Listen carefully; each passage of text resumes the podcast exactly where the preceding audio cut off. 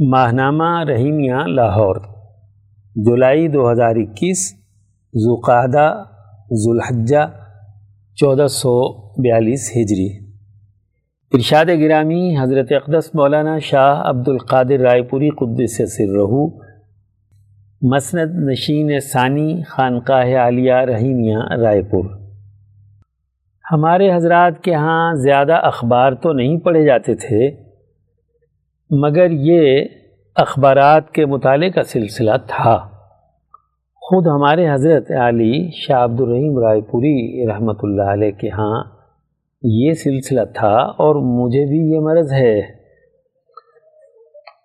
اب ان دنوں رمضان کی وجہ سے اخبار بند ہیں۔ ورنہ جی چاہتا ہے کہ کوئی خبر ہو تو راؤ صاحب یعنی حاجی راؤ فضل الرحمان رائے پوری سے پوچھو۔ وہ حضرت کو اخبارات کی خبریں پڑھ کر سناتے تھے۔ اسی طرح ہمارے حضرات کے ہاں سیاسی گفتگو بھی ہوتی رہی ہے۔ میں خود بھی تو اس مرض میں مبتلا ہوں۔ ذکر کے معمولات کے سوا میں بھی تو ادھر ادھر گرد و پیش کے حالات میں جھانک لیتا ہوں۔ کیا کروں؟ ایک دیرین عادت ہے جو حضرت شاہ عبد الرحیم رائے پوری رحمۃ اللہ علیہ کے زمانے میں بھی تھی۔ اس سے اندازہ ہوتا ہے کہ سلسلہ عالیہ رحیمیہ رائے پور میں درست رائے تک پہنچنے کے لیے حالات حاضرہ سے آگہی کو کیا اہمیت حاصل رہی؟ سیکشن درس قرآن۔ عنوان اجتماعیت کے بنیادی قوانین اور خلاف ورزی کی سزا۔ تفسیر شیخ التفسیر مفتی عبد الخالق آزاد رائے پوری۔ اعوذ باللہ من الشیطان الرجیم، بسم اللہ الرحمن الرحیم۔ وَإِذْ قُلْنَا ادْخُلُوا هَذِهِ الْقَرْيَةَ فَكُلُوا مِنْهَا حَيْثُ شِئْتُمْ رَغَدًا وَادْخُلُوا الْبَابَ سُجَّدًا وَقُولُوا حِطَّةٌ نَغْفِرْ لَكُمْ خَطَايَاكُمْ وَسَنَزِيدُ الْمُحْسِنِينَ فَبَدَّلَ الَّذِينَ ظَلَمُوا قَوْلًا غَيْرَ الَّذِي قِيلَ لَهُمْ فَأَنزَلْنَا عَلَى الَّذِينَ ظَلَمُوا رِجْزًا مِنَ السَّمَاءِ بِمَا كَانُوا يَفْسُقُونَ البقرہ آیت نمبر اٹھاون و انسٹھ اور جب ہم نے کہا داخل ہو اس شہر میں اور کھاتے پھرو اس میں جہاں چاہو فراغت سے اور داخل ہو دروازے میں سجدہ کرتے ہوئے اور کہتے جاؤ بخش دے، تو معاف کر دیں گے ہم تمہارے قصور اور زیادہ بھی دیں گے نیکی والوں کو۔ پھر بدل ڈالا ظالموں نے بات کو خلاف اس کے جو کہہ دی گئی تھی ان سے۔ پھر اتارا ہم نے ظالموں پر عذاب آسمان سے ان کی عدول حکمی پر۔ گزشتہ آیت میں بنی اسرائیل کی تعلیم و تربیت کے لیے صحرائی زندگی میں اجتماعیت سے متعلق امور واضح کیے گئے تھے۔ ان آیات میں بنی اسرائیل کے لیے ابتدائی درجے کی شہری تربیت کے امور اور اس سے متعلق مسائل بیان کیے جا رہے ہیں۔ اس حوالے سے بنی اسرائیل نے جس طرح ان امور میں تبدیلی کی، اس کا ذکر بھی کیا جا رہا ہے۔ وَإِذْ قُلْ نَدْخُلُ هَذِهِ الْقَرْيَةِ۔ بنی اسرائیل کو صحرائی زندگی میں اجتماعی امور سے متعلق مراحل سے گزارنے کے بعد شہری اجتماعیت قائم کرنے کا حکم دیا گیا۔ گویا جماعتی حوالے سے تربیت کی اخلاقی تہذیب و اصلاح کے بعد اب اگلے دور میں انہیں شہری زندگی میں داخل ہونے سے متعلق آداب بتلائے جا رہے ہیں۔ کسی بستی میں رہنے کے لیے اجتماعیت سے متعلق تشریعی قوانین کی ضرورت ہوتی ہے۔ پھر اس اجتماعیت کے لیے اپنے بنیادی فکر پر یکسوئی بھی لازمی ہوتی ہے۔ چنانچہ بستی کی اجتماعیت شروع کرتے ہوئے درج ذیل احکامات اور قوانین کی پابندی کرنا لازمی ہے۔ فکلو بنہا حیث شئتم رغدا بہترین اجتماعیت کے لیے عمدہ، متنوع اور من پسند غذا بڑی اہمیت رکھتی ہے۔ اب تک بنی اسرائیل صحرائی زندگی میں مسلسل من و سلوا کی صورت میں یکساں غذا کھاتے رہے تھے۔ اب انہیں شہر میں داخل ہو کر ہر طرح کی کھانے پینے کی چیزیں وافر مقدار میں مہیا کی جائیں گی۔ جس کے ذریعے سے جسمانی مضبوطی اور طاقت پیدا ہو اور وہ اجتماعی امور کو پوری توانائی کے ساتھ سر انجام دے۔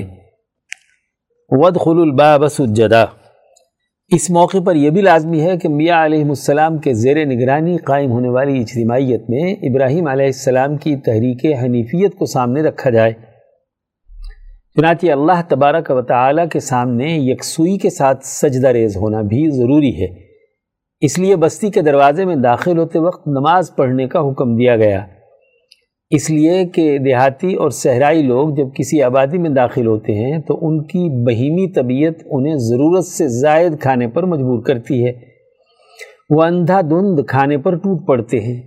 ایسے موقع پر بنی اسرائیل کو حکم دیا گیا کہ جب وہ بستی کے دروازے پر پہنچیں تو تھوڑا رکیں، اپنے رب کو یاد کریں اور اس کے سامنے سجدہ ریز ہوں تاکہ ان کی طبیعت میں اعتدال پیدا ہو جائے۔ اور توجہ اللہ کرنے سے ان میں سے زیادہ کھانے پینے کی حرص ختم ہو جائے، اس طرح بہیمیت اور ملکیت میں ایک توازن پیدا ہوگا۔ وقول حطت النغفر لکم خطایاکم وسا نزید المحسنین بنی اسرائیل کو تیسرا حکم یہ دیا گیا کہ چونکہ اب آئندہ زندگی شہر میں اجتماع کے طور پر گزارنی ہوگی، تو آنے والی طویل اجتماعی زندگی میں حتتن یعنی اے ہمارے رب ہمیں معاف کر دے، کہتے رہیں تاکہ وہ اپنے رب کی طرف متوجہ رہیں اور اس دوران ہونے والی انفرادی اور اجتماعی غلطیوں اور گناہوں سے استغفار اور معافی مانگتے رہیں۔ ان کی توجہ صرف کھانے پینے کی طرف نہ رہے۔ وہ ضرورت سے زائد کھانے پینے میں مشغول نہ ہوں۔ اس کی مثال ایسے ہی ہے جیسے کوئی آدمی اپنے بچے کو کھانا کھانے سے پہلے ہاتھ دھونے اور بسم اللہ پڑھنے کا حکم دیتا ہے۔ جب کھانے پر بیٹھتا ہے تو اس کو اچھے واقعات اور عمدہ گفتگو میں لگائے رکھتا ہے تاکہ وہ ضرورت سے زیادہ کھانا نہ کھائے۔ وہ صرف کھانے پینے ہی کی لذت میں مشغول نہ رہے۔ اگر بچہ اس کی خلاف ورزی کرتا ہے اور خوب پیٹ بھر کر کھانا کھا لیتا ہے تو پیٹ خراب ہو جاتا ہے۔ جسمانی مرض لاحق ہو جاتا ہے۔ اس سے معلوم ہوا کہ جو آدمی اپنی طبیعت پر کنٹرول کرتے ہوئے قوانین کی پابندی کرتا ہے، اس کی طبیعت ٹھیک رہتی ہے، ورنہ وہ بیمار پڑ جاتا ہے۔ اجتماعی قوانین کی پابندی سے معاشروں میں عمدہ ڈسپلن اور بہترین نظام قائم ہوتا ہے۔ شریعت کا بنیادی مقصد دراصل ایسے ہی قوانین کے ذریعے بہیمی اور حیوانی تقاضوں کو اعتدال کے ساتھ پورا کر کے قوموں کی اجتماعی ترقی کی راہ ہموار کرنا ہوتا ہے۔ فبدل الذین غلبوا قولا غیر الذی قیل لهم۔ بنی اسرائیل کی اجتماعی ترقی کے لیے ان تمام امور کی قانون سازی کی گئی تھی۔ لیکن انہوں نے اپنے اوپر ظلم کیا اور جس استغفار کرنے اور اللہ کے سامنے سرب سجود ہونے کا انہیں حکم دیا گیا تھا انہوں نے اسے بدل دیا۔ انہوں نے اپنے ملکی اور روحانی تقاضوں کو نظر انداز کر کے صرف گندم خوری کی اور محض حیوانی تقاضوں کو پورا کرنے کی حرص میں مبتلا ہو کر رہ گئے۔ فَأَنزَلْنَا عَلَى الَّذِينَ ظَلَمُوا رِجْزًا مِّنَ السَّمَاءِ بِمَا كَانُوا يَفْسُقُونَ۔ اس طرح وہ قانون شکنی کرتے ہوئے فسق و فجور میں مبتلا ہو گئے، چنانچہ خوب ڈٹ کر کھانے سے ان کے پیٹ خراب ہو گئے، ان میں طرح طرح کی بیماریاں پیدا ہو گئی اس وجہ سے ان کے جسموں میں تعفن پیدا ہوا، جس نے تعاونی وبا کی صورت اختیار کر لی، جس سے بہت سے اسرائیلی ہلاک ہو گئے۔ ان قوانین کی سب لوگوں نے پابندی نہیں کی اور خود اپنی بدعملی کی وجہ سے عذاب الہی میں مبتلا ہوئے۔ سیکشن درس حدیث۔ عنوان گناہ گاروں پر دنیا کی فراوانی کا مقصد۔ تحریر، مولانا ڈاکٹر محمد ناصر جھنگ۔ عن عقبة بن عامر عن النبي صلى الله عليه وسلم۔ قال إذا رأيت الله يعدي العبد من الدنيا على معاصيه ما يحب فإنما هو استدراج۔ ثم تلا رسول الله صلى الله عليه وسلم فلما نسوا ما ذكروا به فتحنا عليهم أبواب كل شيء حتى إذا فرحوا بما أوتوا أخذناهم بغتة فإذا هم مبلسون۔ الانعام آیت نمبر چوالیس، مسند احمد، حدیث نمبر سترہ ہزار تین سو گیارہ۔ حضرت عقبہ ابن عامر رضی اللہ عنہ سے مروی ہے۔ نبی اکرم صلی اللہ علیہ وسلم نے فرمایا کہ اگر تم دیکھو کہ اللہ تعالیٰ کسی شخص کو اس کی نافرمانیوں کے باوجود دنیا میں اسے وہ کچھ عطا فرما رہا ہے جو وہ چاہتا ہے، تو یہ استدراج یعنی ڈھیل ہے۔ پھر نبی صلی اللہ علیہ وسلم نے یہ آیت تلاوت فرمائی کہ جب انہوں نے ان چیزوں کو فراموش کر دیا جن کے ذریعے انہیں نصیحت کی گئی تھی، تو ہم نے ان پر ہر چیز کے دروازے کھول دیے۔ حتیٰ کہ جب وہ خود کو ملنے والی نعمتوں پر اترانے لگے، تو ہم نے اچانک انہیں پکڑ لیا اور وہ نا امید ہو کر رہ گئے۔ زیر نظر حدیث کے مطابق، اللہ کے نافرمانوں کے پاس کثرت دولت ان کی آزمائش کے لیے ہوتی ہے۔ ان کی مجرمانہ زندگی کے باعث یہ مالی فراوانی بلاخر ان کے لیے عذاب کا سبب بن جاتی ہے۔ چنانچہ قرآن میں ہے کہ وہ لوگ جو اللہ کی نافرمانی میں اتنے بڑھے کہ خدا کو بھول گئے، تو پھر اللہ نے ان پر نعمتوں کے دروازے کھول دیے، حتیٰ کہ وہ اس میں مگن ہو گئے۔ اسی غفلت میں پڑے ان لوگوں کو اللہ اچانک پکڑ لیتے ہیں، پھر ان کی خوشیاں ہوا ہو جاتی ہیں۔ خیال رہے کہ یہ اصول دنیاوی کامیابی اور ناکامی کے لحاظ سے ہے، جبکہ اخروی کامیابی کا تعلق درست عقائد اور عمدہ اخلاق سے ہے۔ یہ قانون قدرت، فرد اور اقوام دونوں کے لیے ہے۔ اسی لیے آپ صلی اللہ علیہ وسلم نے قرآن سے جماعت اور قوم کی مثال دی ہے۔ گویا کسی فرد پر محض دنیا کی فراخی اللہ کے ہاں رضامندی کی علامت نہیں ہے۔ اس لیے کہ اللہ کے بعض بندوں حتیٰ کہ انبیاء علیہ السلام پر بھی دنیا بڑی تنگ ہوتی ہے، وہ فاقوں میں زندگی گزارتے ہیں۔ اس لیے رسول اللہ صلی اللہ علیہ وسلم نے یہ امر واضح کر دیا کہ کسی کے پاس دنیا کی کثرت اللہ کے ہاں اس کے مقبول ہونے کا معیار نہیں ہے۔ بالخصوص جبکہ وہ مال استحصال اور ظلم کے ذریعے حاصل کیا گیا ہو۔ اللہ کے ہاں قبولیت کا معیار یہ ہے کہ انسان کی ذاتی اور اجتماعی کل زندگی راہ ہدایت پر ہو۔ اسی طرح اجتماعی دائرے میں کسی قوم سے خدا کے راضی ہونے کی علامت یہ ہے کہ ان کی قومی زندگی عدل و انصاف، اجتماعیت پسندی اور انسان دوستی کی ہو۔ آج جب ہم اپنی قومی زندگی کا جائزہ لیتے ہیں تو اجتماعی زندگی کے ہر شعبے کی حالت دگرگوں ہے۔ حاکم و محکوم، دونوں بد اخلاق اور قانون شکن ہیں۔ گویا ہمیں اجتماعی زوال کا سامنا ہے۔ لہٰذا جزوی ترقی یا محدود دائرے میں کوئی کامیابی، اصل کامیابی نہیں ہے۔ مکمل کامیابی یہ ہوگی کہ فرد اور قوم خدا پرستی اور انسان دوستی کی راہ پر گامزن ہو جائیں۔ سیکشن صحابہ کا ایمان افروز کردار۔ عنوان ام المؤمنین حضرت میمونہ رضی اللہ عنہ بنت حارث۔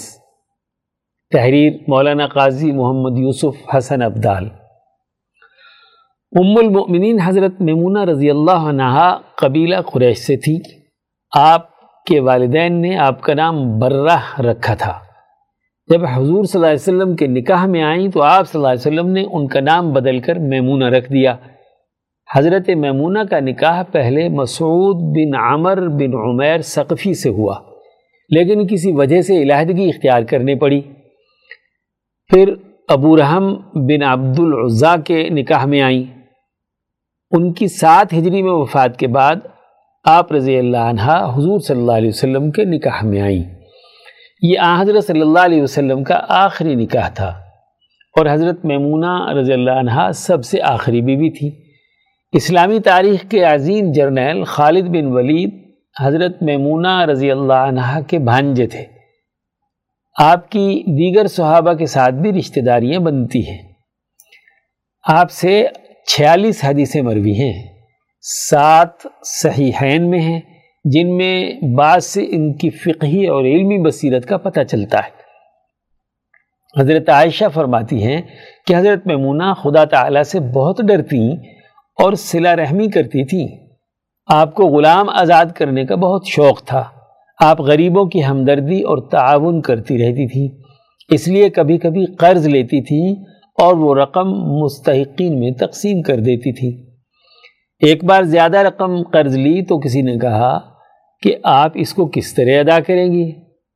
فرمایا، حضور صلی اللہ علیہ وسلم کا ارشاد ہے کہ جو شخص قرض ادا کرنے کی نیت رکھتا ہے، اللہ تعالیٰ خود اس کا قرض ادا کر دیتا ہے۔ میں ضروری امور کی تکمیل کے لیے قرض لے رہی ہوں۔ میرا مقصد نیک ہے اور نیت ادائیگی کی ہے۔ اس لیے اللہ تعالیٰ ضرور بندوبست کر دے گا۔ احکام نبوی کی تعمیل ہر وقت حضرت میمونہ کے پیش نظر رہتی تھی۔ ایک دفعہ ان کی کنیز بدیہ حضرت ابن عباس رضی اللہ عنہما کے گھر گئی تو دیکھا کہ میاں بیوی کے بستر دور دور بچھے ہیں۔ خیال ہوا کہ شاید کچھ رنجش ہو گئی ہے، لیکن دریافت سے معلوم ہوا کہ حضرت ابن عباس رضی اللہ عنہ بیوی کے ایام کے زمانے میں اپنا بستر ان سے الگ کر لیتے ہیں۔ کنیز نے آ کر حضرت میمونہ کو یہ ماجرہ سنایا تو آپ نے فرمایا کہ ان سے جا کر کہو کہ رسول اللہ صلی اللہ علیہ وسلم کے طریقے سے اس قدر کیوں اعراض ہے؟ آپ صلی اللہ علیہ وسلم ہم لوگوں کے بچھونوں پر برابر آرام فرماتے تھے، مسند احمد۔ حضرت محمونہ دینی مسائل کی بہت بڑی عالمہ تھی ایک بار ایک عورت بیمار پڑی تو اس نے منت مانی تھی کہ شفا ہونے پر بیت المقدس جا کر نماز پڑھے گی۔ خدا کی شان وہ صحت مند ہو گئی اور سفر کی تیاریاں شروع کی۔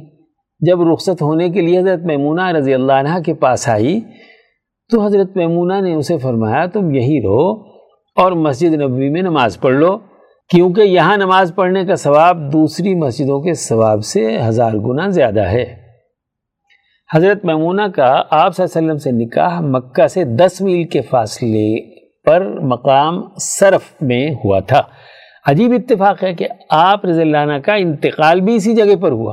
خود ہی فرمایا کہ مجھے مکے سے لے چلو، کیونکہ آپ سے نے فرمایا کہ تیری موت مکے میں نہیں ہوگی۔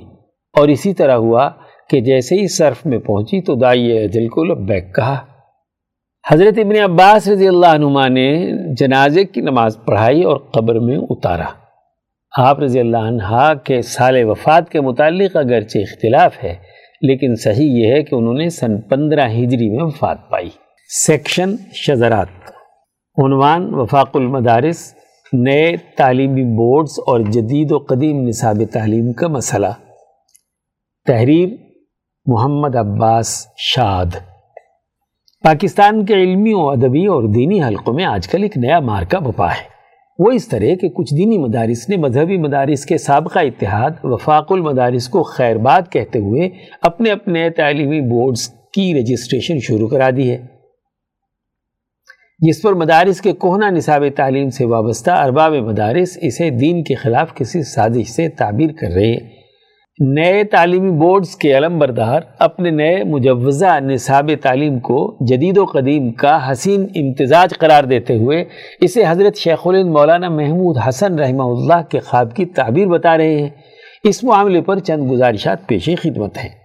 اولاً تو نصاب کے حوالے سے جدید و قدیم کی بحث ہمارے ہاں کوئی نئی بحث نہیں ہے، بلکہ یہ ہندوستان میں ہمارے آزادانہ تعلیمی نظام کے خاتمے سے لگ بھگ گزشتہ ڈیڑھ صدی سے جاری ہے۔ وہ ساری ہے۔ ہر دور میں لوگ اپنے اپنے موقف کے حق میں لکھتے اور بولتے رہتے ہیں۔ ماضی کے لٹریچر کی ایک اچھی خاصی تعداد اس کا ثبوت ہے، جس میں ہر نو کے خیالات موجود ہیں۔ ثانین لکیر کے دونوں طرف کھڑے طبقے اپنے اپنے مقدمات میں ابہامات کا شکار ہیں۔ ان کا ماضی طبقاتی مفادات پر قائم ریاستی ڈھانچے سے ہم آہنگ رہا ہے۔ ان کے درمیان نصاب کی بحث اس اصل بحث اور مقدمے سے کوئی تعلق نہیں رکھتی جس کے تناظر میں ہم اس مسئلے کے حقیقی پہلوؤں سے واقف ہو سکیں۔ یہ طبقے اپنی اپنی باری پر ریاست کی خواہش پر نظام کی خدمت بجا لاتے رہے اور اب بھی اسی سطح پر کھڑے ہیں۔ کسی قوم کا اصل مسئلہ کسی بھی نصاب تعلیم میں چند مضامین کا اضافہ یا کمی نہیں ہوتا۔ بلکہ اس نصاب تعلیم کی پشت پر کار فرما وہ نظریات، مقاصد اور نتائج اہمیت رکھتے ہیں جن کے ذریعے سے ایک آزاد قوم تیار ہو سکے۔ کیونکہ ہمیشہ نظریات اور مقاصد اہم ہوتے ہیں۔ جس نصاب کو ہمارے ہاں سر سید مرحوم کا کارنامہ قرار دیا جاتا ہے اور اس کی بیساکھی سے آج اپنے آپ کو جدید ثابت کرنے کی کوشش کی جا رہی ہے، آیا وہ جدید بھی تھا؟ یا وہ کلونیل عہد کا مخصوص نظام تعلیم اپنے مخصوص مقاصد حاصل کرنے کے لیے ایک غلام قوم پر مسلط کیا گیا تھا۔ یہ کلونیل تعلیم اس ملک کے باشندوں کو باشعور بنانے کے لیے تھی، یا نام نہاد جدید تعلیم استعماری نظام کا وہ کارخانہ تھا، جہاں اس ظالمانہ اور استحصالی نظام چلانے کے لیے کل پرزے ڈالنے کا کام لیا جاتا تھا۔ کسی بھی تعلیم کے ظاہری ڈھانچے پر بحث سے زیادہ اس کے مقاصد اور نتائج پیز نظر رکھنے چاہیے۔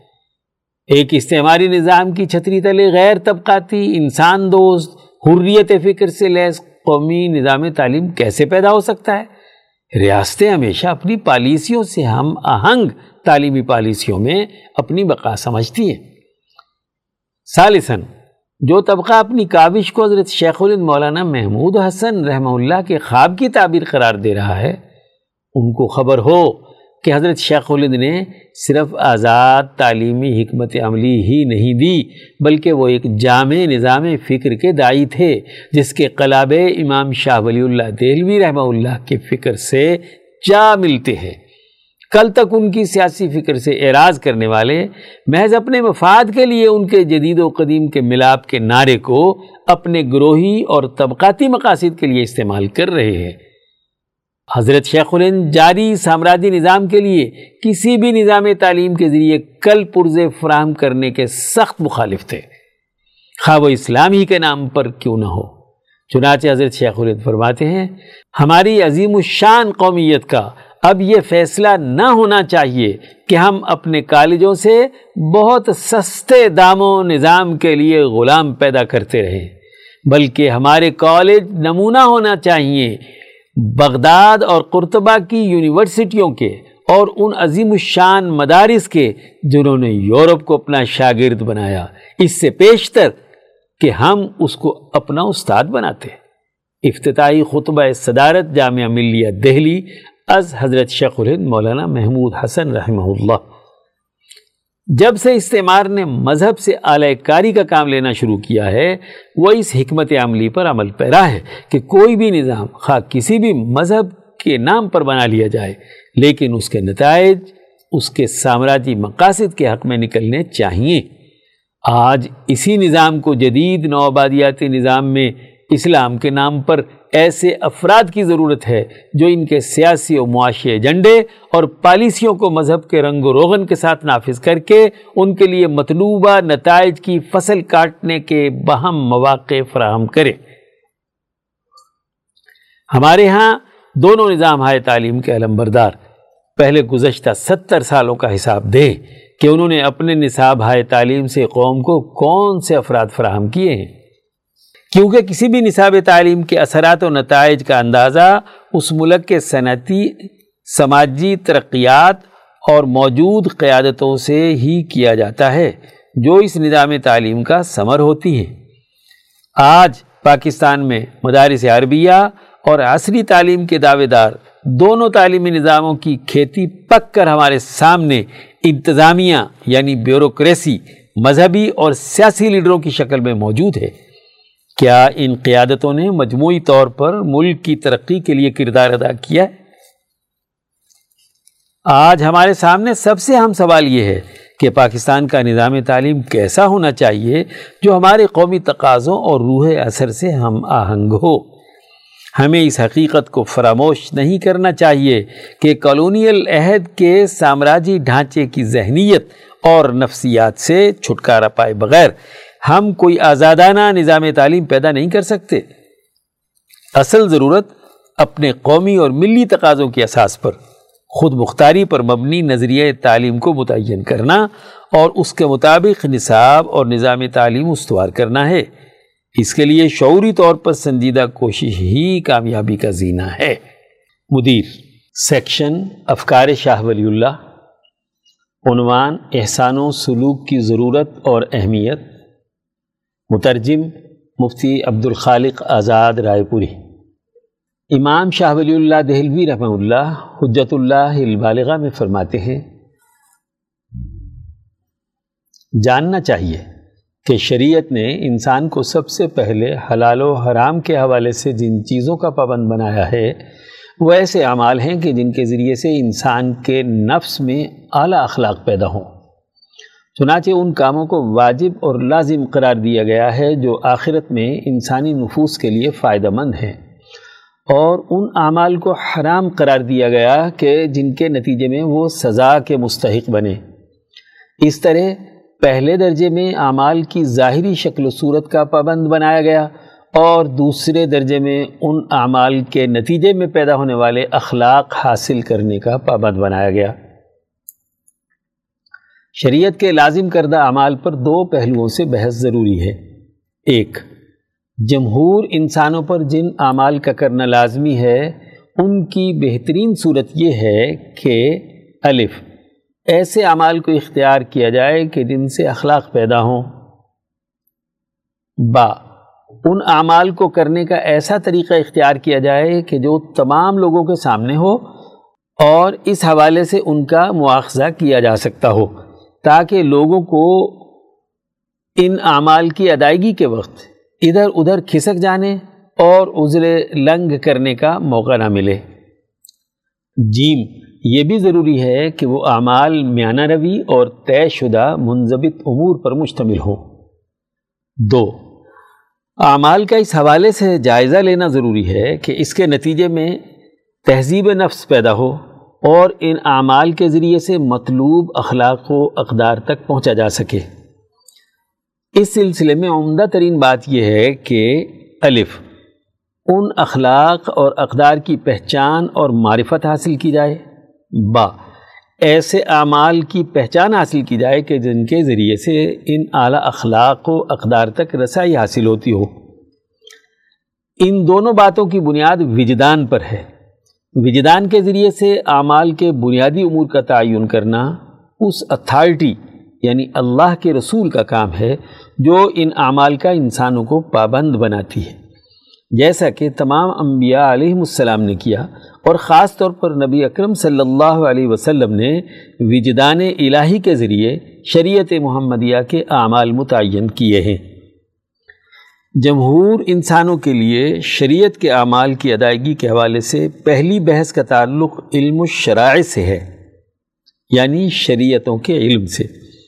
اور تہذیب نفس کے حوالے سے اعمال کی نوعیت کے بارے میں بحث کرنا علم الاحسان و سلوک سے ہے۔ علم الاحسان کا دائرہ کار۔ احسان و سلوک سے متعلق مباحث پر نظر و فکر کرنے والے کے لیے لازمی ہے۔ کہ وہ دو باتوں کی طرف توجہ دے۔ ایک، اپنے اعمال کو اس پہلو سے دیکھیے کہ وہ انسانی نفس پر کس طرح کے اثرات اور اخلاق مرتب کر رہے ہیں۔ اس لیے کہ اعمال، الف، بسا اوقات ریاکاری، کسی کو سنانے کے لیے یا محض عادت پوری کرنے یا عجب و تکبر اور کسی پر احسان جتانے اور کسی کو تکلیف پہنچانے کی نیت سے بھی کیے جاتے ہیں۔ اس طور کیے گئے اعمال سے مطلوبہ مقاصد حاصل نہیں ہوتے۔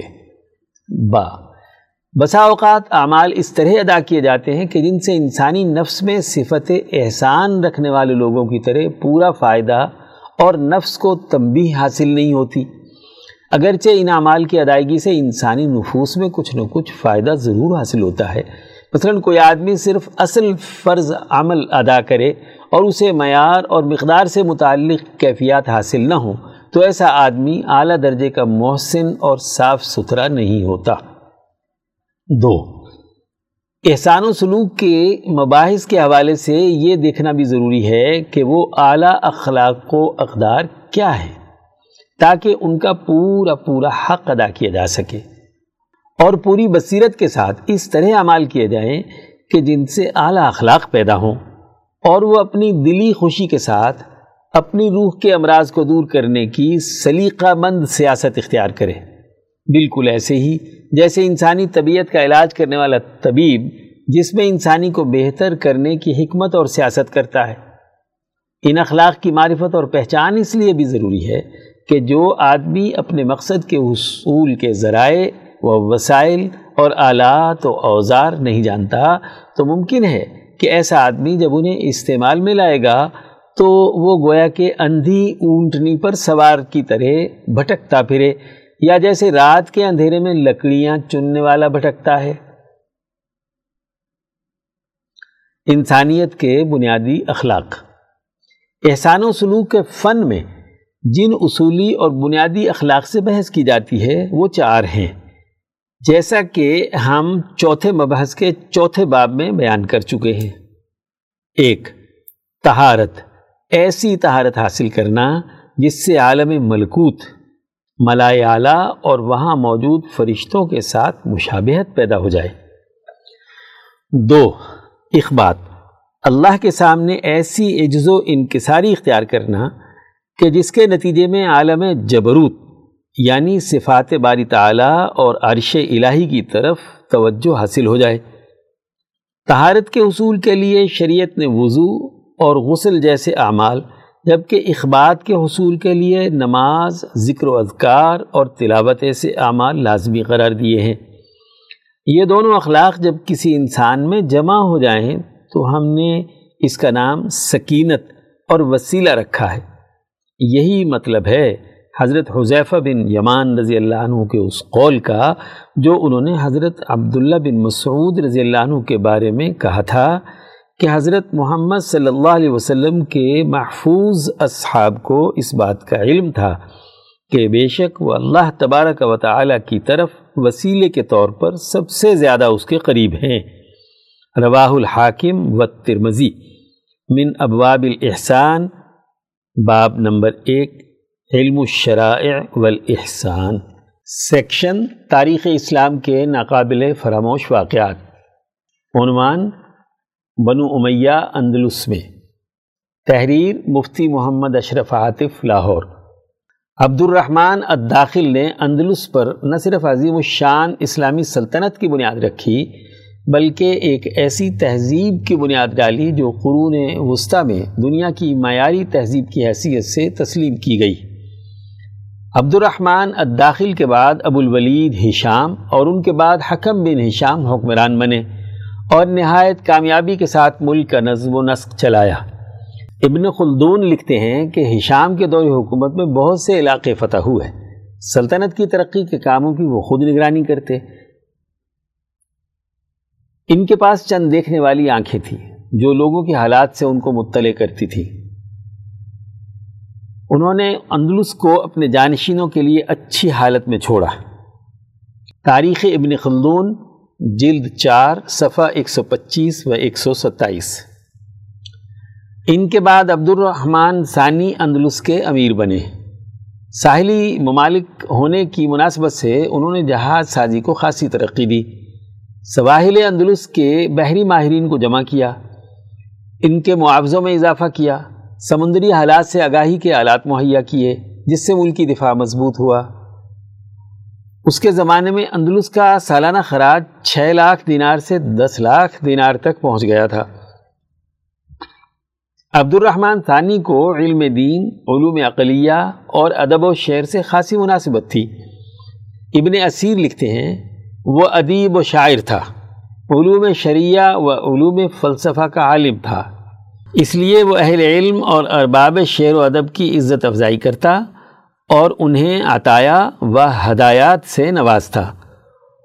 ان کے عہد میں اندلس میں ممتاز اہل علم و فضل جمع تھے، جن سے دینی و عصری علوم کی شمع روشن ہوئیں شیخ غازی بن قیس اندلس میں علم کے پروانوں کے لیے شمع کی حیثیت رکھتے تھے۔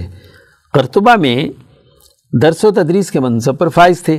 مزید حصول علم کے لیے مشرق کا سفر اختیار کیا۔ مدینہ منورہ پہنچے اور امام مالک رحمہ اللہ سے معطا کی سماعت کی۔ قرات کے امام نافع بن ابو نعیم سے علم قرات حاصل کیا۔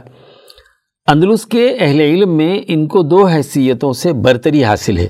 ایک تو یہ کہ انہی کے ذریعے معطا پہلی مرتبہ اندلس میں پہنچی۔ دوسرے یہ کہ امام نافع علیہ الرحمت کی قرات بھی یہی بزرگ اندرس میں لائے۔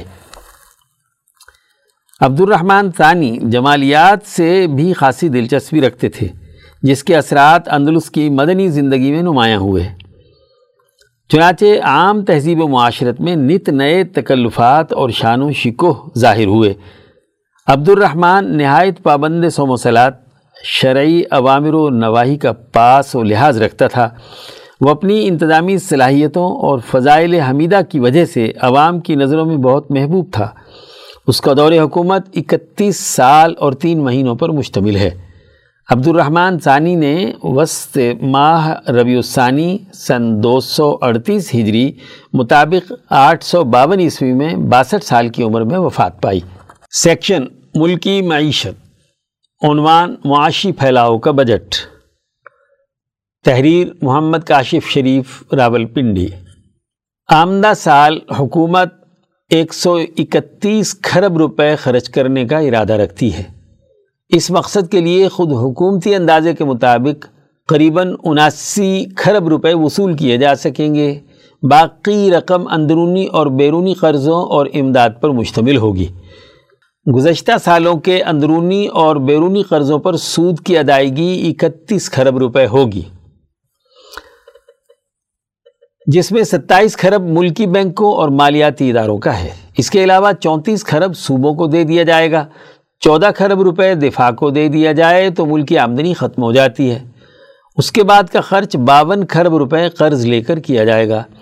جس میں قابل ذکر اخراجات میں انتظامیہ بیس کھرب، ترقیاتی اخراجات گیارہ اشاریہ چار کھرب، پینشن پانچ کھرب، سماجی بہبود دو اشاریہ پانچ کھرب، مقامی امن و امان ایک اشاریہ آٹھ کھرب، کرونا ویکسین ایک کھرب، تعلیم صفر اشاریہ نو کھرب اور صحت صفر اشاریہ تین کھرب شامل ہے۔ موجودہ حکومت کا یہ تیسرا بجٹ ہے۔ اس کی اہم بات یہ ہے کہ یہ ایک معاشی پھیلاؤ کا بجٹ ہے۔ اس میں حکومت خود اعتمادی کا مظاہرہ کر رہی ہے۔ مقامی پیداواری شعبے کو ٹھوس مراعات دیتی ہوئی نظر آ رہی ہے۔ اس کے ساتھ ایف بی آر کی طاقت کو انفرادی و ثوابدیدی اختیارات سے نکال کر اجتماعی شکل دی جا رہی ہے۔ اہم بات یہ ہے کہ پیٹرولیم لیوی کی مد میں چھ اشاریہ پانچ کھرب روپے رکھے گئے ہیں۔ اگر عالمی منڈی میں تیل کی قیمتیں کم نہ ہوئیں تو اس ٹیکس کو لگایا جا سکتا ہے، جو تیل کی قیمتوں کو بڑھانے کی وجہ بن سکتا ہے۔ جو نتیجتاً مہنگائی کو مزید بڑھائے گا اور آزاد اسٹیٹ بینک اس صورت میں سود کی شرح بڑھا سکتا ہے، جو بلاخر مالیاتی خسارے میں مزید اضافے کی وجہ بن سکتا ہے، جس میں پاکستان پہلے سے پھنسا ہوا ہے۔ دوسری جانب، امریکہ کو اڈے فراہم نہ کرنے کے حوالے سے دو ٹوک اعلان اور آئی ایم ایف کی جانب سے قرض کی اسکیم کی محدود وقتی معطلی اور امریکہ کی جانب سے امداد یا خصوصی تجارتی سہولیات کے خاتمے کا امکان خطرے کی گھنٹی ہے۔ کیونکہ پاکستانی روپے پر آمدہ سال پینسٹھ ارب ڈالر کی درآمدات اور اٹھارہ ارب ڈالر کے قرضوں کی واپسی کے دباؤ کی وجہ سے مزید بیس سے پچیس ارب ڈالر کے قرض کی ضرورت ہوگی، جس کے لیے امریکہ بہادر کی ضرورت کلیدی ہوگی۔ ایسا لگتا ہے کہ مقامی قوتوں کی اشیرباد اور افغانستان میں پاکستان کا کلیدی کردار وہ پتے ہیں جن پر پاکستان حکمت عملی بنا رہا ہے۔ لیکن یہ ایک خطرناک کھیل ہے جس میں ممکن ہے کہ پاکستان سرخرو ہو جائے۔ سیکشن عالمی منظرنامہ عنوان، ایشیا سے امریکی انخلاء کا آغاز، افغانستان۔ تحریر، مرزا محمد رمضان راول پنڈی عالمی اخبارات کی فراہم کردہ خبریں دنیا میں خبر کا معیار سمجھی جاتی ہیں۔ خطے میں تربیت یافتہ صحافی اور اخبارات اسی کوشش میں رہتے ہیں کہ امریکہ کی کسی بھی ناکامی کو کامیابی اور بالادستی بنا کر پیش کریں۔ امریکہ کی کہی اور کہلوائی گئی ہر بات کو سچ ثابت کرنے کے لیے زمین و آسمان کے قلابے ملائے جاتے ہیں۔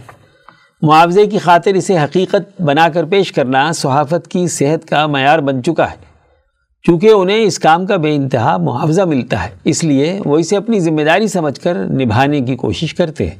یہی وجہ ہے کہ گزشتہ چار دہائیوں سے اس کام پر معمور صحافت نے خوب مال بنایا۔ بڑی بڑی امپائر کھڑی کی صحافیوں کے اس طبقے نے سچائی کے بنیادی تصور کو ہی بدل ڈالا۔ عام مصنوعات کی طرح سچائی بھی ایک کموڈٹی بن چکی ہے جو صحافی جتنے مؤثر انداز سے ان مصنوعات کا استعمال کر سکتے ہیں، ویسی ہی قیمت وصول کرتے ہیں۔ رائے عامہ بنانے کے لیے اخبارات ایسی سوچ کی تشہیر کے لیے منہ مانگی قیمت وصول کرتے ہیں۔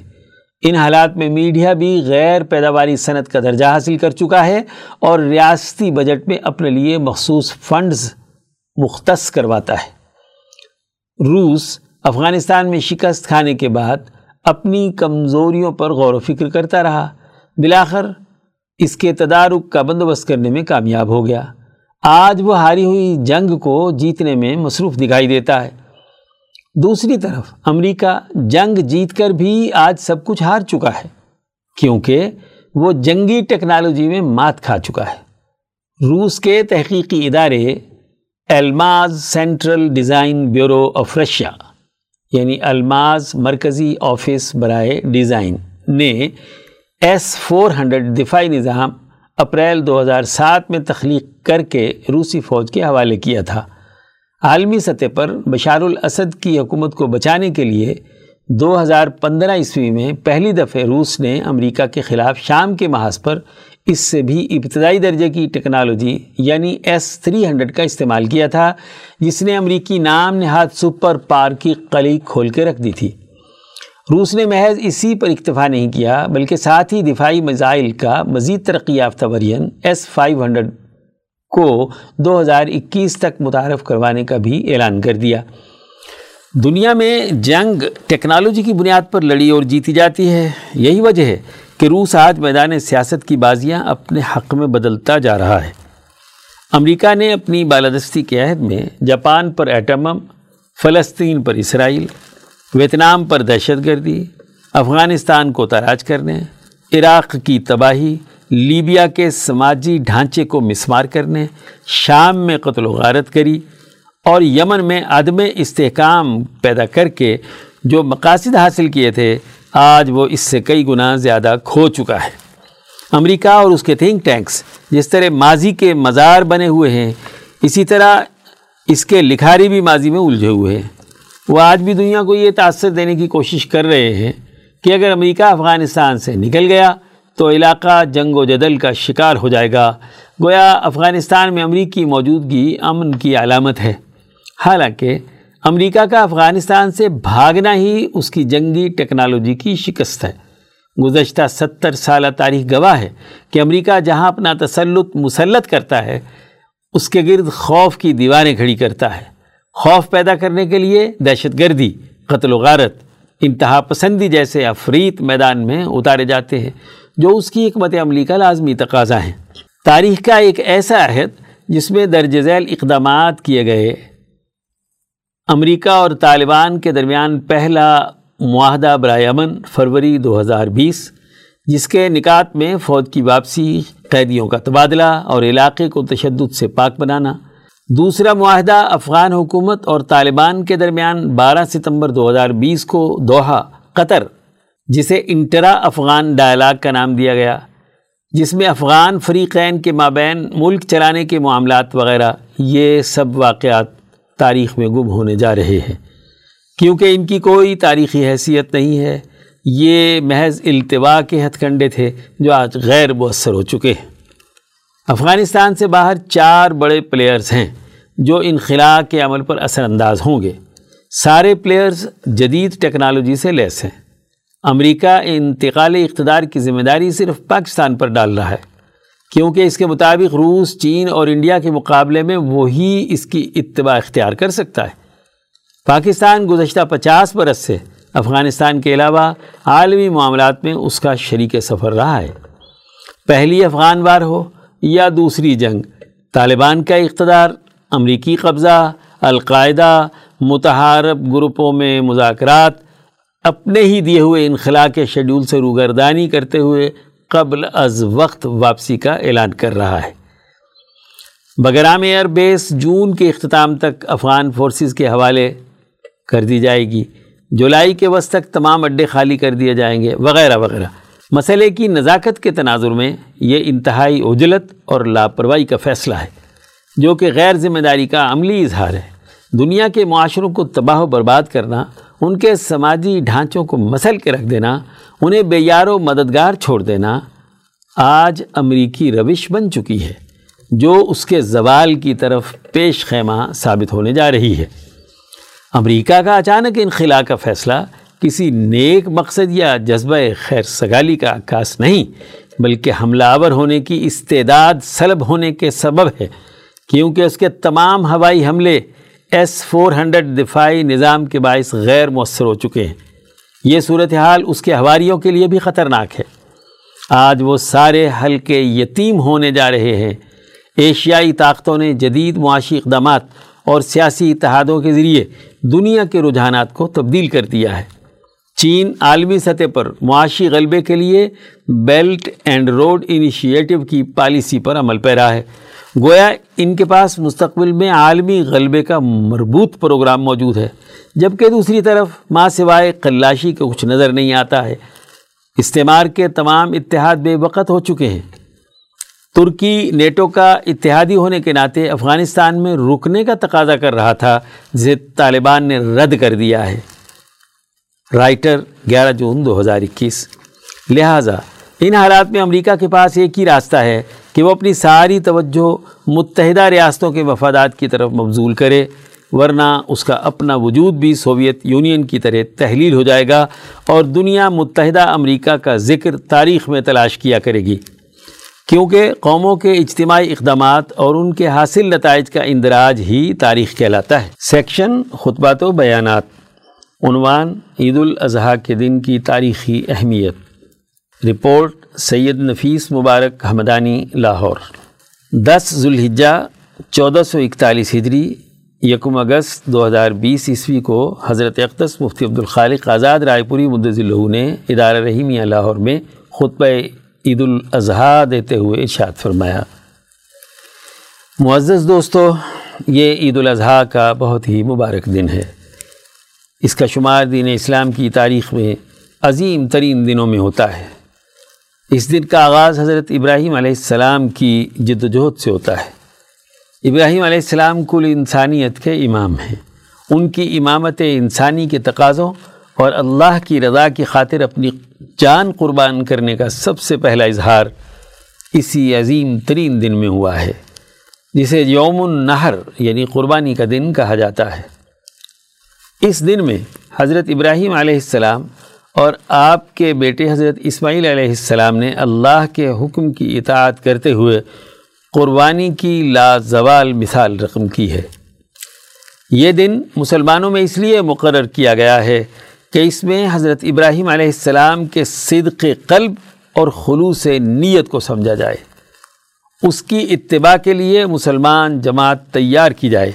مسلمانوں سے کہا جائے کہ وہ اپنے گھر چھوڑ کر اپنے محلے کی مسجدیں چھوڑ کر، بلکہ اپنی جامع مسجد بھی چھوڑ کر باہر کھلے میدان کے اندر اجتماع عام کرے۔ مسلمانوں کی عظمت کی ابتدائی تاریخ، جس سے اپنے نظریے کا خلوص اور اس نظریے اور فکر کے مطابق کام کرنے کا جذبہ بیدار ہوتا ہے، اس کا اظہار کریں۔ یہ کوئی رسمی عید نہیں ہے، بلکہ اس عید کا مطلب اپنے فکر اور نظریے کی یادداشت ہے۔ ہر سال جو نئے بچے ہوش کے دائرے میں قدم رکھتے ہیں، بلوغ اور شعور کی منزل کو پہنچتے ہیں۔ وہ اس دین متین کے بانی ابراہیمی ملت کی عظیم شخصیت، ان کے عمل اور کردار کو دیکھے، سمجھے اور عمل کرے۔ جانور قربان کرنے کا عمل اور اس حوالے سے اس کی تاریخ سے آگہی حاصل کرے۔ جو قوم اپنی قومی اور ملی تاریخ سے آگاہ نہیں ہوتی، وہ کبھی بھی اپنی شناخت قائم نہیں کر سکتی۔ اپنی عزت اور ترقی کی منازل طے نہیں کر سکتی۔ وہی قومیں ترقی کرتی ہیں جو اپنے نظریے کا، تاریخی تسلسل سمجھتی ہوں، اپنی تاریخ سے واقف ہوں، اپنے بنیادی فکر و عمل کو عملی طور پر انسانیت کے سامنے رکھنے کی اہلیت اور صلاحیت رکھتی ہوں۔ پھر قربانی محض یہ نہیں ہے کہ اللہ کے راستے میں پیسے خرچ کر دیے جائیں۔ آج کل کا سب سے بڑا فتنہ یہ بھی ہے کہ جی بس جانور ذبح کرنے کی کیا ضرورت ہے؟ محض رقم اللہ کی راہ میں دینے، محتاجوں اور غریبوں کے لیے صدقہ اور خیرات کیے جائیں۔ حقیقت یہ ہے کہ زکوٰۃ اور صدقہ و خیرات الگ سے ایک مد ہے کہ مالی قربانی آپ نے ادا کرنی ہے۔ اس کے لیے تو زکوٰۃ ہے، صدقہ اور خیرات ہے۔ عید الاضحیٰ کے روز تو دراصل اپنی حیوانیت اور بہیمیت جو سرمایہ پرستی کے حیوانی اور نفسانی تقاضے دل کے اندر ابھارتی ہے، ان پر جانور کو ذبح کرتے ہوئے چھری پھیرنا ہے۔ قربانی کے لیے حلال جانور قرار دینے کی حکمت۔ حضرت آزاد رائے پوری مدضل نے مزید فرمایا، ہونا تو یہ چاہیے تھا کہ وہ انسان جو حیوان بن چکا ہو، اسے اپنی حیوانیت خود ہی ذبح کرنی چاہیے۔ لیکن اللہ نے یہ کرم کیا کہ اس کی جگہ پر آپ کے مال سے خریدا ہوا وہ جانور جو دراصل انسانی حیوانیت کی شکل اور تمثیل ہے، اس کو اللہ کے راستے میں، اللہ کی رضا کے لیے ذبح کرنے کا حکم دیا۔ قربانی کے لیے جانور بھی ایسا ہونا ضروری ہے کہ جس میں کچھ ملکیت کے اثار پائے جاتے ہوں۔ ایسے جانور ذبح کرنے کا نہیں کہا گیا۔ جو ایسی خالص حیوانیت رکھتے ہیں جن میں انسانیت کی نسبت سے کوئی اچھائی کے اثار نہیں ہیں۔ یہ جو قرآن اصطلاح کے مطابق سمانیت ازواج۔ الانعام، آیت نمبر ایک سو تینتالیس۔ نر اور مادہ، آٹھ جانور، چار نسلیں۔ بھیڑ، بکری، اونٹ، گائے ہیں۔ اللہ نے انہیں حلال قرار دیا ہے۔ یہ سب دراصل وہ تمام جانور ہیں جن میں ملکیت کا کچھ نہ کچھ حصہ موجود ہے کہ انہیں اللہ پاک نے انسان کے رزق کے لیے اوپر سے نازل کیا ہے۔ الزمر، آیت نمبر چھ۔ ورنہ وہ تمام جانور جو خالصتاً عرضی اور حیوانی ہیں، وہ تو انسان کی صحت کے لیے مضر ہیں۔ شیر ہو یا چیتا جتنے بھی درندے ہیں، بھیڑیا اور دیگر نوچ کر کھانے والے جتنے بھی جانور ہیں، انسانیت کی نسبت سے ان میں کوئی خیر کا پہلو نہیں ہے۔ اس لیے ان کو بطور رزق اور بطور قربانی ذبح کرنے کا حکم نہیں دیا گیا۔ ان کو اگر ذبح کریں بھی، تو ملکیت کے ساتھ کوئی رابطہ پیدا نہیں ہوگا۔ ملکیت کے ساتھ رابطہ انہی جانوروں کے ذریعے ہوگا کہ جن کا ذبح کرنا حلال قرار دیا گیا ہے، وہ انسانیت کی ضرورت ہے۔ اس کے جسم کی ضرورت ہے۔ ایسے جانوروں کی روح ایک درجے میں انسان کی روح کے مشابہ ہے۔ انسان کی روح حیوانی اور روح ملکوتی کے ساتھ ایک گنا مناسبت رکھتی ہے۔ اس مناسبت کی وجہ سے اس جانور کو ذبح کرنے کا حکم دیا ہے۔ اس لیے ایسے جانوروں کا گوشت بڑا پاک، پاکیزہ اور بہت ہی بابرکت ہوتا ہے۔ مشائق اولیاء اللہ کے ہاں قربانی کے گوشت کی ہمیشہ سے بڑی قدر اور عظمت رہی ہے۔ ہمارے حضرت اقدس مولانا شاہ سعید احمد رائے پوری فرمایا کرتے تھے کہ یہ قربانی کا گوشت بہت بابرکت ہوتا ہے۔ اس کو سنبھال کر احتیاط کے ساتھ، بڑی عظمت کے ساتھ کھانا چاہیے۔ اس لیے کہ اس جانور نے اللہ کے لیے اپنی جان قربان کی ہے۔ اس نے ابراہیم علیہ السلام کی عظمت اور ان کے مشن کے غلبے کے لیے اپنی جان کو سپرد کیا ہے۔ اس لیے قربانی کا گوشت، انتہائی بابرکت، بہت ہی عظمت والا، بہت ہی اہمیت والا ہے۔ یہی جانور اگر عام دنوں میں اللہ کے نام پر ذبح کیا جائے تب بھی پاکیزہ ہے۔ لیکن ایسے خاص دن میں جس میں ابراہیم علیہ السلام سے لے کر رسول اللہ صلی اللہ علیہ وسلم تک انبیاء علیہ السلام کی ہمتیں، ان کی جرتیں، ان کے عزائم، ان کے ارادے، ان کی نسبت اس جانور کو حاصل ہے۔ اس سے اس کا گوشت اور زیادہ متبرک اور عظمت والا بن جاتا ہے۔ قربانی کے عمل میں دلوں کا تقوی مطلوب ہے۔ حضرت آزاد رائے پوری مدضل نے مزید فرمایا، دین کے تمام اعمال تربیت کے لیے ہیں، رسم نہیں ہے۔ پانچوں وقت میں ہر وقت کی نماز، اس وقت میں اپنے عزائم کو اور نیت کو درست کرنے، اخلاص اور للہیت کو پیدا کرنے کے لیے ہے۔ ہر سال کے روزے تربیت کے لیے ہے اسی طرح ہر سال عید الاضحیٰ کے دن جانور کی قربانی ادا کرنے سے انسان کو اپنی حیوانیت کو ذبح کرنے کا موقع ملتا ہے۔ اس سے بڑی اور بات کیا ہو سکتی ہے؟ اللہ تعالیٰ نے کہا کہ سال بھر میں جو حیوانی تقاضے تمہاری روح کے اندر داخل ہو گئے، تمہارے قلب، عقل اور نفس کے اندر پیوست ہو گئے۔ آج عید الاضحیٰ کے موقع پر جانور قربان کر کے انہیں دور کرنا ہے۔ اس لیے نبی اکرم صلی اللہ علیہ وسلم نے ارشاد فرمایا کہ جب ایک مسلمان عید کے روز جانور ذبح کرتا ہے اور اس کا خون زمین پر بہتا ہے، تو اللہ تعالیٰ اس کی قربانی کو فوراً قبول کر لیتا ہے۔ اس خون کے بہانے سے دراصل دل کا تقوی مطلوب ہے۔ ضروری ہے کہ قربانی کرنے والے کا یہ عمل خلوص نیت کے ساتھ ہو۔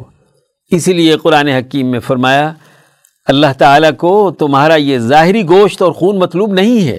تمہارے دلوں کا تقوی اور ادب، اخلاص اور للہیت اللہ کو مطلوب ہے۔ الحج، آیت نمبر سینتیس۔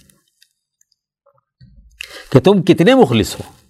کتنے مخلصانہ جذبے کے ساتھ تم نے قربانی کی ہے، کتنی چاہت اور محبت کے ساتھ کی ہے۔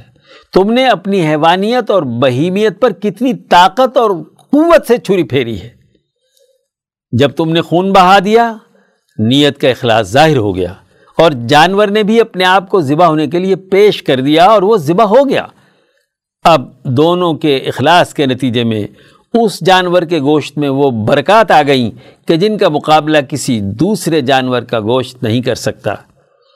اس لیے حکم دیا گیا کہ یہ گوشت تم انسانوں میں تقسیم کرو، رشتہ داروں میں تقسیم کرو۔ خود قربانی کرنے والا کھانا چاہے تو اس کے لیے بھی کھانا جائز قرار دے دیا کہ بابرکت ہے۔ اس لیے برکت کو خود بھی کھاؤ، دوسروں کو بھی کھلاؤ۔ ورنہ جو خالص صدقہ ہے یا جو کوئی نظر کا جانور ذبح کیا جاتا ہے اس میں کوئی مالدار یا ذبح کرنے والا خود نہیں کھا سکتا۔ وہ صرف غریبوں اور یتیموں کو دینا پڑتا ہے۔ لیکن قربانی کے گوشت میں کوئی فرق نہیں ہے کہ مالدار ہے، غریب ہے، یتیم ہے، مسکین ہے، خود ہے، تمام اس بابرکت گوشت کو کھائیں اور انسانیت کے لیے اس کو خرچ کریں۔ اس کے چمڑے کو بھی خود استعمال کر سکتا ہے۔ کسی کو استعمال کے لیے دے سکتا ہے، کسی غریب کو دے سکتا ہے۔ البتہ اجرت کے بدلے میں نہ چمڑا دیا جا سکتا ہے اور نہ ہی گوشت دیا جا سکتا ہے۔ کیونکہ قصاب نے دراصل تمہاری طرف سے جانور ذبح کرنے کا عمل کیا ہے۔ اس کی اجرت علیحدہ سے دینی پڑے گی۔ اس جانور کے گوشت یا اس کے چمڑے کے ساتھ اجرت کا کوئی تعلق نہیں۔ یہ احکام اور ہدایات دراصل نیت کو خالص کرنے کے لیے ہیں۔ قربانی کا عمل اعلیٰ ترین مقاصد کے لیے ٹریننگ ہے۔ حضرت آزاد رائے پوری مدضل نے مزید فرمایا۔ قربانی کا عمل غلبہ دین کے اعلیٰ ترین مقاصد کے لیے ٹریننگ ہے۔ ایسا انسان جو خلوص نیت کے ساتھ صرف انسانیت کے لیے کام کرنے کا جذبہ رکھتا ہے، اپنی حیوانیت، ذاتی لذات و خواہشات کو انسانیت کی خاطر قربان کر دیتا ہے۔ ایسا فرد جب حکمرانی قائم کرے گا تو عدل و انصاف اور میرٹ پر انسانیت کے لیے فیصلے کرے گا۔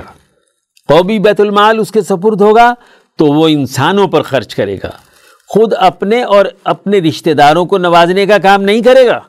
اسے کوئی سیاسی عہدہ ملے گا تو اس عہدے میں وہ خدمت انسانیت کے جذبے سے کام کرے گا۔ نہ یہ کہ اس عہدے سے ناجائز مفادات حاصل کرے گا۔ گویا قربانی کا جذبہ ایک ایسی ٹریننگ اور تربیت پیدا کرتا ہے۔ جس کے نتیجے میں تیار ہونے والی جماعت کل انسانیت کے مفادات کے لیے کردار ادا کرتی ہے۔ اگر قربانی کے باوجود بد انتظامی ہو، مالی بدعنوانی ہو، تو اس کا مطلب یہ ہے کہ وہ قربانی نہیں تھی، وہ رسم تھی۔ وہ قربانی رشوت اور لوٹ مار کے پیسوں سے محض نمود و نمائش کے لیے ہوئی تھی۔ جب سسٹم خراب ہوتا ہے اور لوگ رشوت اور ظلم کے مال سے قربانیاں کرتے ہیں تو وہ قربانیاں کوئی اثر اور نتیجہ پیدا نہیں کرتی۔ اس لیے اصل چیز تقوی القلوب ہے۔ دلوں کے تقوی کا مقصد حضرت ابراہیم و اسماعیل اور حضرت محمد مصطفیٰ صلوات اللہ علیہ اجمعین کے اس نظریے کو زندہ کرنا ہے، جس کے ذریعے سے ایسی حزب اللہ جماعت تیار ہو جو دنیا میں لیوز ہی رہو عالدین کل اصف آیت نمبر نو کا کردار ادا کرے۔ سچے اور پکے، مخلص انسان ہوں اور انسانیت کو ظلم سے نجات دلانے کے لیے کردار ادا کریں۔ آج ہم قربانی کرنے چلے ہیں تو ہمیں اپنے دلوں کی حالت کو درست کرنا ہے۔ عزائم اور ارادے صحیح کرنے ہیں، نیت ٹھیک کرنی ہے۔ نیت کا فساد ختم کرنا ہے۔ زیادہ بہتر تو یہ ہے کہ اپنے جانور پر خود اپنے ہاتھ سے چھری پھیریں۔ اگر ایسا ممکن نہیں، تو کم از کم اپنی آنکھوں کے سامنے جانور ذبح کروائیں، تاکہ اس کے ذریعے سے وہ کیفیت اپنے دل میں پیدا کریں کہ اس کے ذریعے سے میری نفسانی خواہشات پر چھری چل رہی ہے۔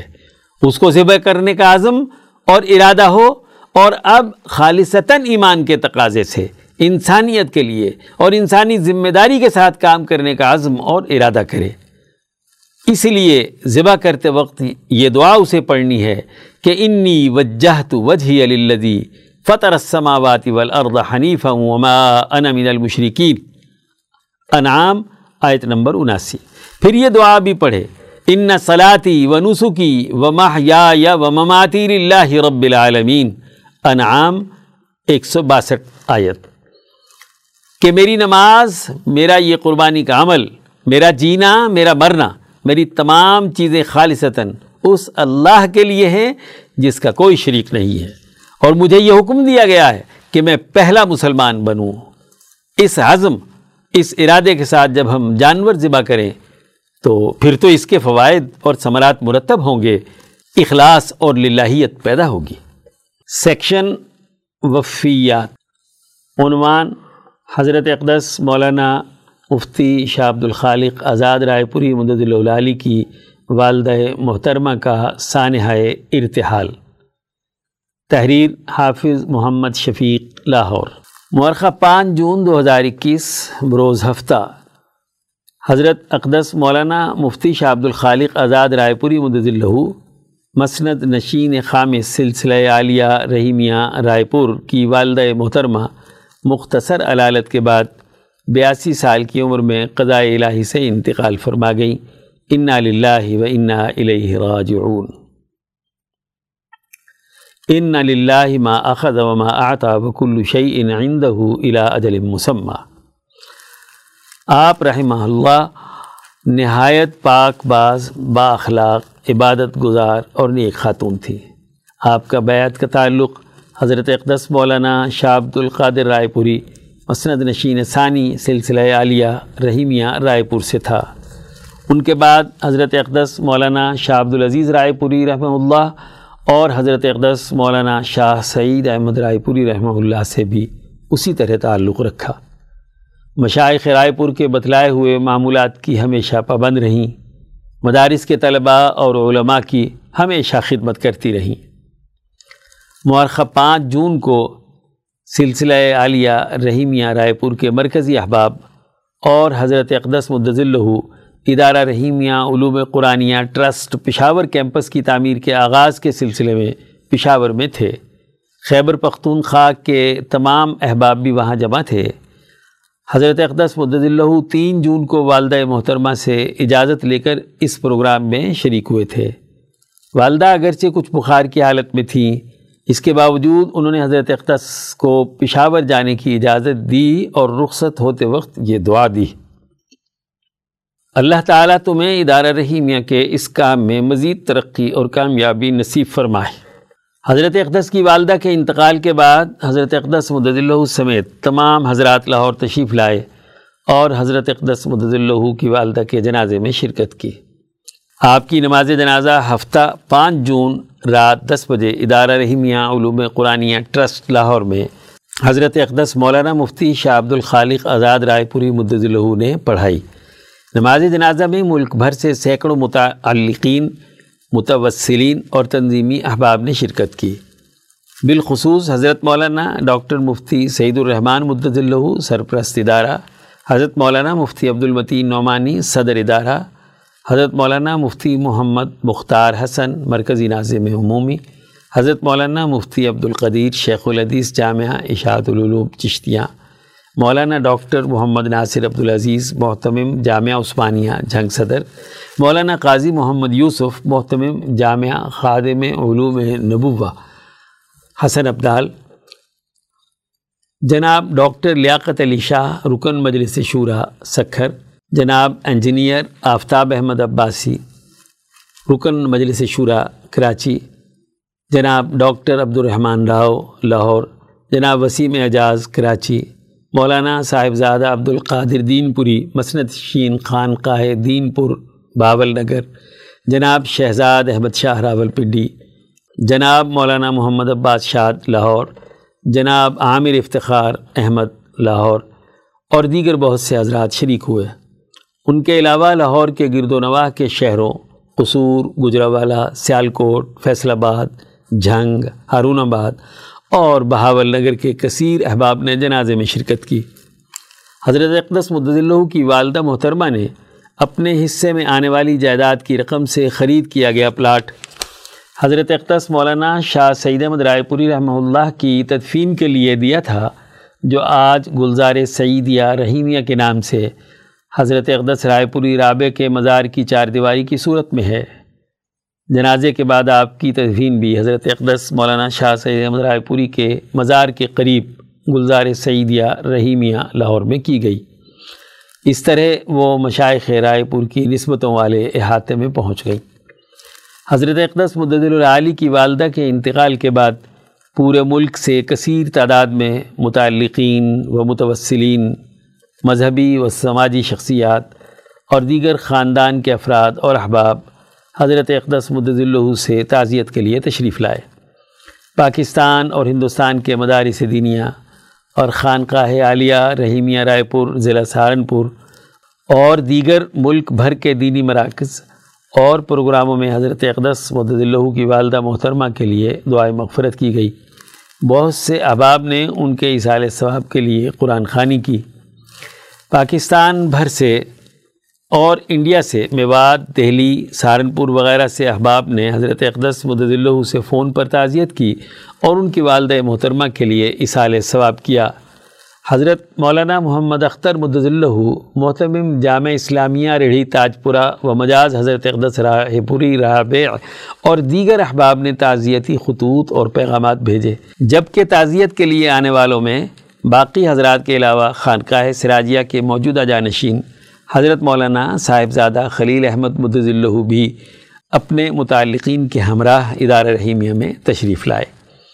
ادارہ رحیمیہ، علوم قرآنیہ، ٹرسٹ، لاہور کی مجالس ہائے منتظمہ، عاملہ اور شعرا حضرت اقدس مدض اللہ اور ان کے باقی برادران، مولانا عبد الرحیم طاہر، محتمم جامعہ تعلیم القرآن ریلوے مسجد ہارون آباد، راؤ عبداللہ خان و مولانا راؤ عبید اللہ خان سے تعزیت کرتے ہیں۔ اور دعا کرتے ہیں کہ اللہ تعالیٰ مرحومہ کو جنت الفردوس میں اعلیٰ مقام عطا فرمائے، درجات عالیہ کو بلند فرمائے اور رائے پوری بزرگوں کا فیض نصیب فرمائے، آمین۔ حضرت اقدس مولانا مفتی شاہ عبد الخالق آزاد رائے پوری مدض اللہ اور ان کے برادران، ان تمام احباب کے تہ دل سے شکر گزار ہیں اور دعا گو ہیں جو جنازے میں شریک ہوئے، تعزیت کے لیے تشریف لائے اور جنہوں نے تعزیتی پیغامات ارسال کیے۔ اللہ تعالیٰ تمام احباب کو جزائے خیر عطا کرے۔ فجزاہم اللہ احسن الجزا